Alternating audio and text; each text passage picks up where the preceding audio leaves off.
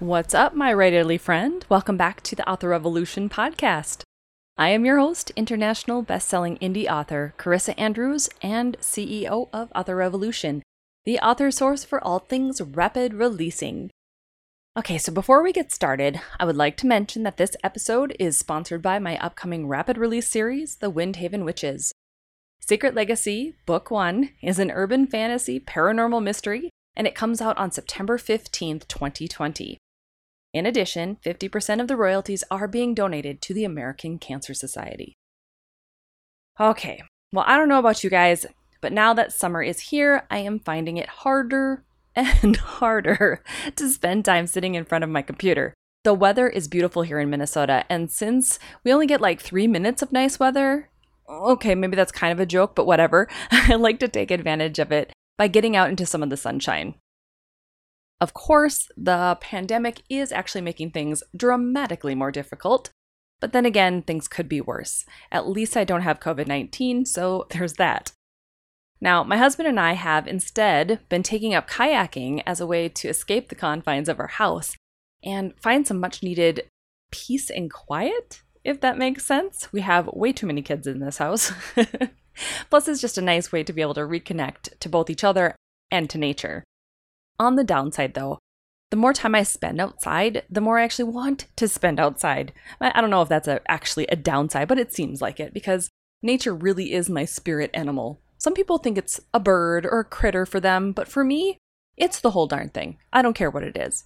I've always loved being outside, exploring and running wild through the trees, or in this case, kayaking slowly on a lake. it's very zen. So, with all of this in mind, I thought maybe now would be a great time to give my top 10 tips for working smarter and not harder as a rapid release author, or heck, any author for that matter. Are you ready? Let's reclaim some time back in our day. All right, here we go. Tip number one know your market. After all the years that I've spent writing and trying to make a living with books, this shift is one of them that has been able to give me the most bang for my buck, both time wise and money wise.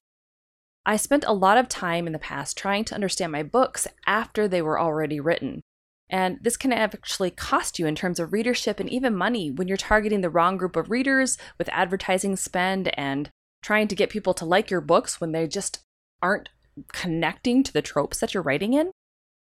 So, what I want you to do is before you ever start writing your series, use some analytic tools such as Publisher Rocket or Klytics to learn the market that you're trying to break into.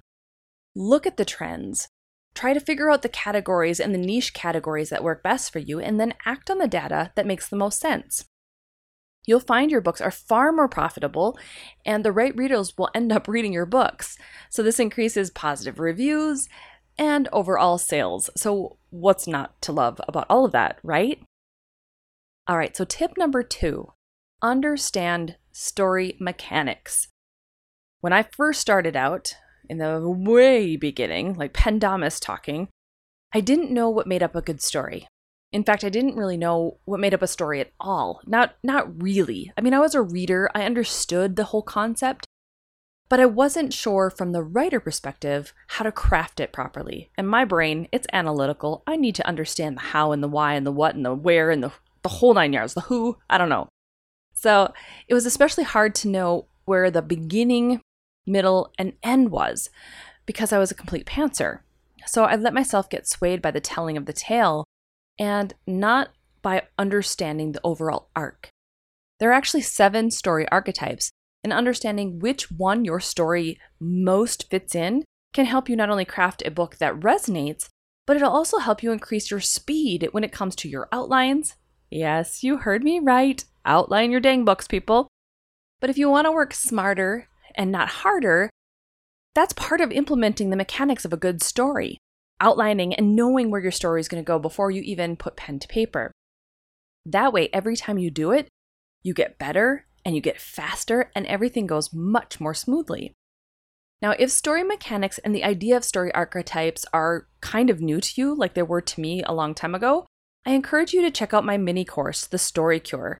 It's just $27 and it could help you break through the confusion in writing your next breakout bestseller, and I will make sure to link to it here in the show notes. Now, tip number three write the story. Yes, you heard me. Write the story. not edit the story, not forget to write the story. I want you to remember to protect your writing time. Now, you can't make progress writing and rapid releasing and publishing and all that stuff in a busy world if you're missing your writing schedule. So it's very important to schedule your writing time in. It's easy to let your writing slide when you don't put it as a priority, especially if you're not putting yourself as a priority either. I mean, everyone kind of comes first most of the time, right? Kids, it's summer vacation, and now you want to go on camping trips and oh, apparently go kayaking all the time. There are things, they're all the things, they come up, right? So, what ends up happening is it costs you in your writing time. And you're not able to get into the flow, you're not able to get into your schedule, your routine, your publication, editorial calendar, all of those things kind of get messed up. So, that's not good. In addition, when you're writing, when you actually are sitting at the computer, don't edit. Refrain from editing while you are writing. Until you have the whole thing written out, that first draft, you honestly don't have the tools you need to be able to edit it well anyway. You waste so much time editing when you're doing it on the fly. Yes, you waste time. Even Terry Pratchett said, First drafts are just you telling the story to yourself. And that's so true because there are going to be things that you're going to miss or things that don't make sense until you get the whole draft written. So get it all out on paper and then make those sentences, plot holes, and other issues bend to your command. That's when you put your editing hat on, and that's when you go ahead and do that. Write the story, let it come out, protect your writing time, period. All right, tip number four create a release schedule. In fact, create a rapid release schedule. when you're rapid releasing, you have to know your release schedule and have it set like concrete in your head. That information provides the editorial calendar and the entire structure that you need to keep track of all the little things that you need to do as you publish your series. Without it, without that plan and that deadline in place, you're going to flounder around and never get anywhere. And if you do get somewhere, it's going to take a lot longer and you're going to put a lot more effort and energy into it than you needed to. So when you set those deadlines, and you must it gives you much needed framework for that accountability, and especially if you put your books up for pre order, which I highly recommend doing if you are a type of person that needs to be held accountable.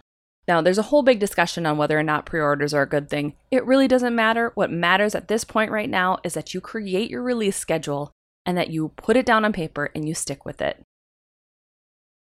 All right, tip number five batch anything and everything. okay. And the way you do this is by completing an audit of like a typical work week when it comes to your author related tasks. Write down everything that you do on any given time. Don't try to manage it or try to wrangle it at that point. When you're doing the audit, you're just writing down all the things that you're doing throughout a day. And what ends up happening is you start to see trends and you start to th- see the things that you're trying to do over and over again. And the chances are you'll actually have plenty of things that you can batch together in order to make them go faster. Because when you're doing similar tasks, they all get bunched together and you're able to make that happen in a much quicker manner. Things like social media posting to your social sites, creating new ads, responding to reader comments, and even planning for your books, for your series can be done more efficiently when you take a block of time, set it aside for the task at hand. Now, if you haven't tried it yet, one of my favorite tools is Buffer. I can organize all of my social media posts across all of my accounts from one hub and even bring in other team members who can post or create them or get them started at least for me. And it's fantastic. And that's just one of the ways that I use batching to get things moving faster for me. But there are other days where it's like I'll do like a whole morning of doing nothing but advertising. I'll do Amazon ads, and then I'll switch to Facebook ads. I'm in the ad mindset and the copywriting mindset. And by doing that, you're doing things much more efficiently and, quite honestly, a lot faster. All right, tip number six hire an editor. Let's go back to that editing premise for just a moment, like we were talking a little bit about with the writing section. as authors, our time is actually best spent writing. Most of us are far too critical of our own words to effectively and efficiently edit our own books. And those of us who aren't critical enough might not be the best editors anyway.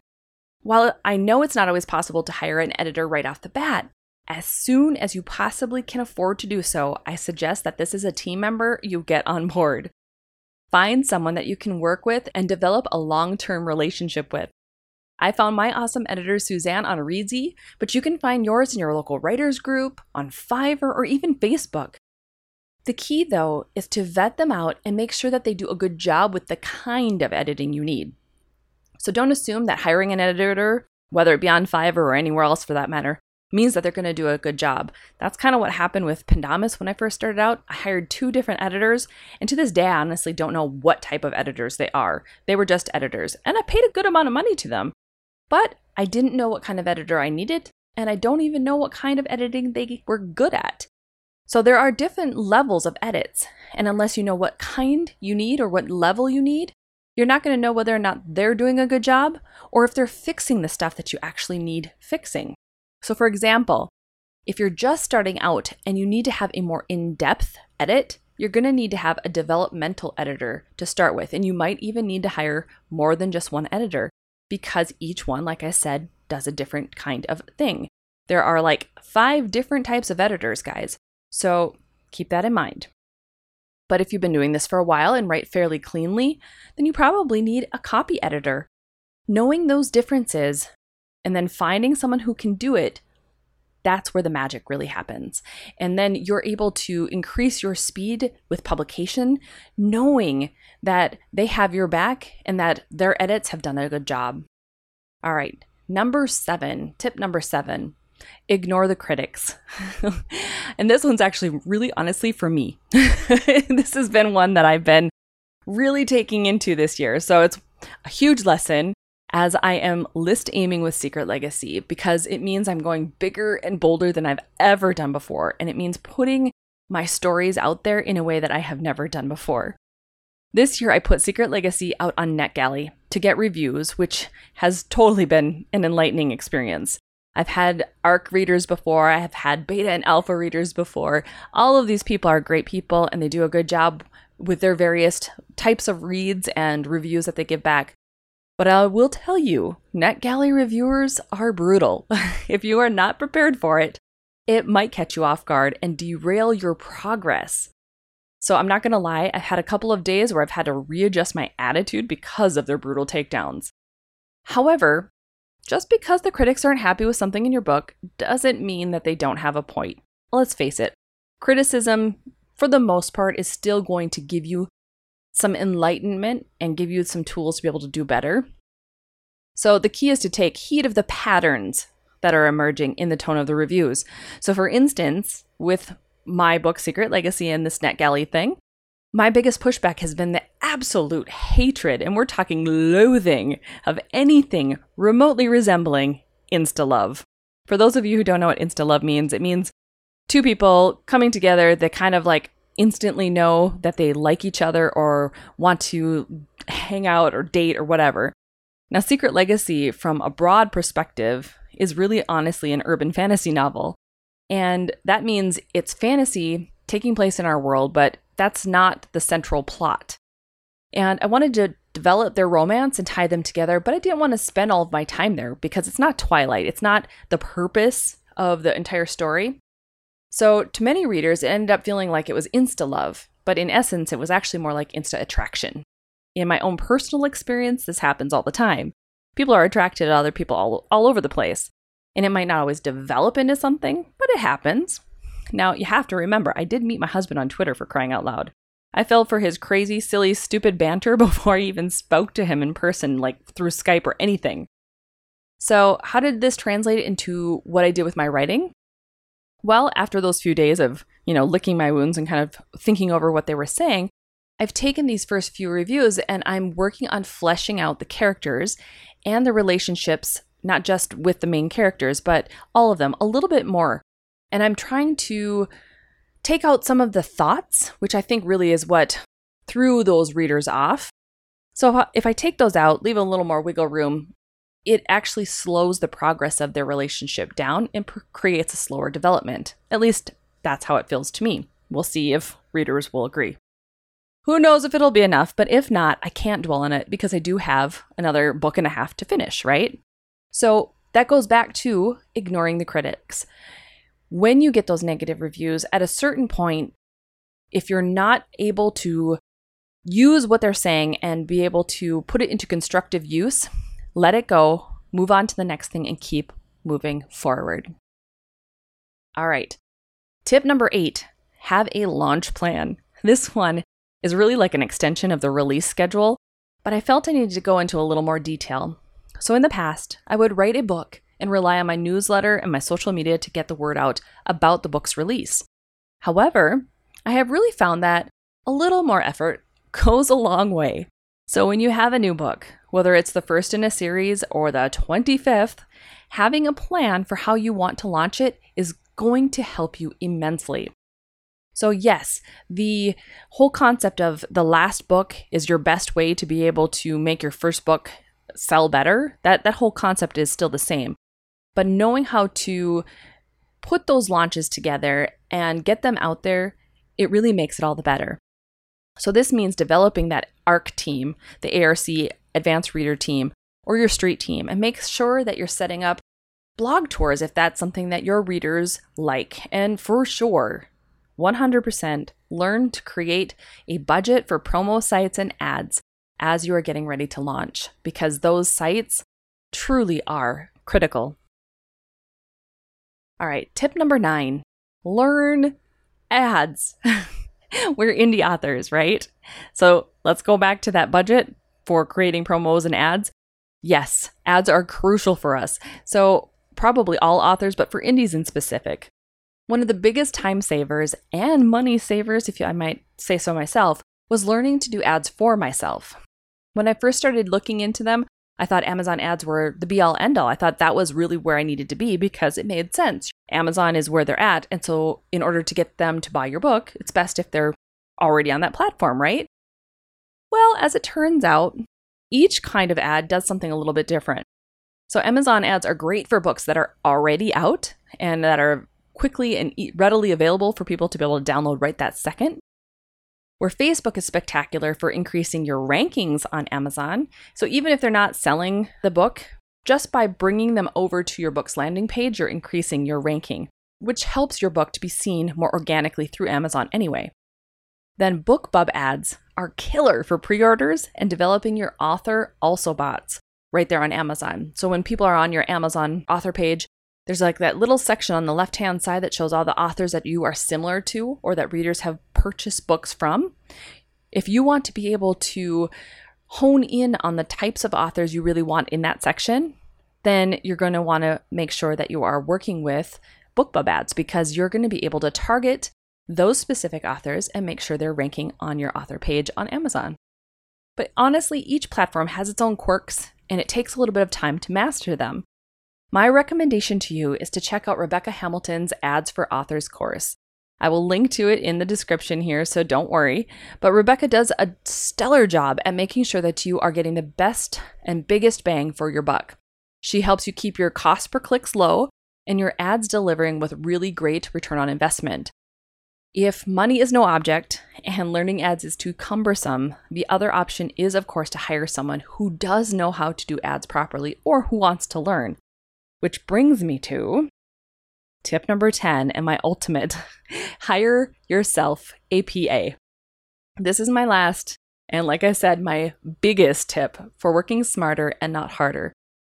Having a, a, fantastic personal assistant on board is really going to up your game and help you to create a level of space in your day and in your work week that you didn't know existed.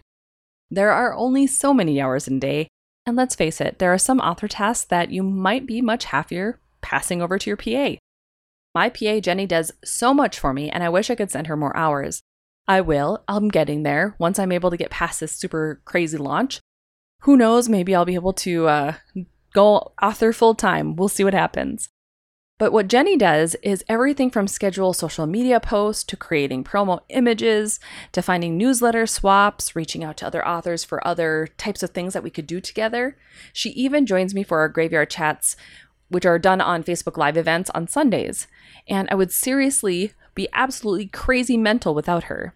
I know that she has the insights and the business know how to help me see things in a completely new light. Plus, she's an avid reader. She loves reading books and she reads voraciously. So she's able to help me figure out when I'm kind of veering off track or poke me when I'm not doing what I'm supposed to be doing, which is awesome. I value her advice tremendously. And any chance I have to increase her hours or give her more to do, I do it. So if any of you are looking for a PA to help with your group engagement, your social media, newsletter creations, whatever, I will say that Jenny does have a couple of spots still open, so I'll make sure to include her new website in the show notes so that you can check her out. The website's brand new though, I'm going to say, so I'm actually helping her work on it this week. And if you spot anything that's kind of weird or not working properly, just let me know. I'll try to help her get it fixed right away. It's all kind of new for her, so I'm kind of letting her see how she wants to handle it and how she wants to design it, and we're going to go from there. But I can highly attest to Jenny's capabilities and everything that she's able to do. Like I said, she's building this website right now. I mean, she she's willing to take on just about any task just to be able to give it a try and see how it works. Now, another fantastic PA that I have worked with in the past is Summer Greystone. She is a complete sweetheart and is an author herself, so she knows exactly what it's like to be doing what we do. And I will also make sure that her link is in the show notes as well. She is one of those ladies that I am so glad that I was able to get to know her and work with her. And had it not been for having to pick and choose and Jenny being so close to me, trust me, I would still be working with Summer as well. And who knows, maybe in the future I will be able to hire both. Okay, to recap tip number one know your market. Tip number two understand story mechanics. Tip number three write not edit, and make sure that you are keeping your schedule locked in. Okay, tip number four create a rapid release schedule. Tip number five batch anything and everything. Tip number six hire an editor. Tip number seven ignore those critics. Tip number eight have a launch plan. Tip number nine learn ads. And tip number 10 hire a PA. Well, my Writerly friends, that wraps up all of those 10 tips on how to work smarter and not harder this summer. Hopefully, they were helpful and provided you some insights on how you can increase your writing and publishing velocity without losing your mind completely. I want you to be able to get outside and enjoy that summer after all. All right, so now if you'd like to download the transcript from today's episode or grab a link to anything else that we just talked about, be sure to head over to authorrevolution.org forward slash 36. You'll be able to find everything that you need there. As a final reminder, this podcast episode is sponsored by my upcoming series, The Windhaven Witches. In June, I fell short of my 500 pre orders on Apple for Secret Legacy, so once again, I am going to be sharing the heck out of it in July so that I can build those pre orders up. List aiming is not for the faint of heart, guys. I'm telling you, it takes a lot of perseverance. So, if you would like to help this crazy lady hit the New York Times bestseller list, I would love for you to check out Secret Legacy and order a copy for just 99 cents today. As I mentioned earlier in the podcast episode, 50% of the royalties from every single sale in 2020 are being donated to the American Cancer Society. All right, so it's time to get outside and soak in some sun. After everything that we've just talked about, I want you to implement some of the tips and get outside, even if it means bring your laptop and doing some writing. Deal? All right, until next time, go forth and start your author revolution.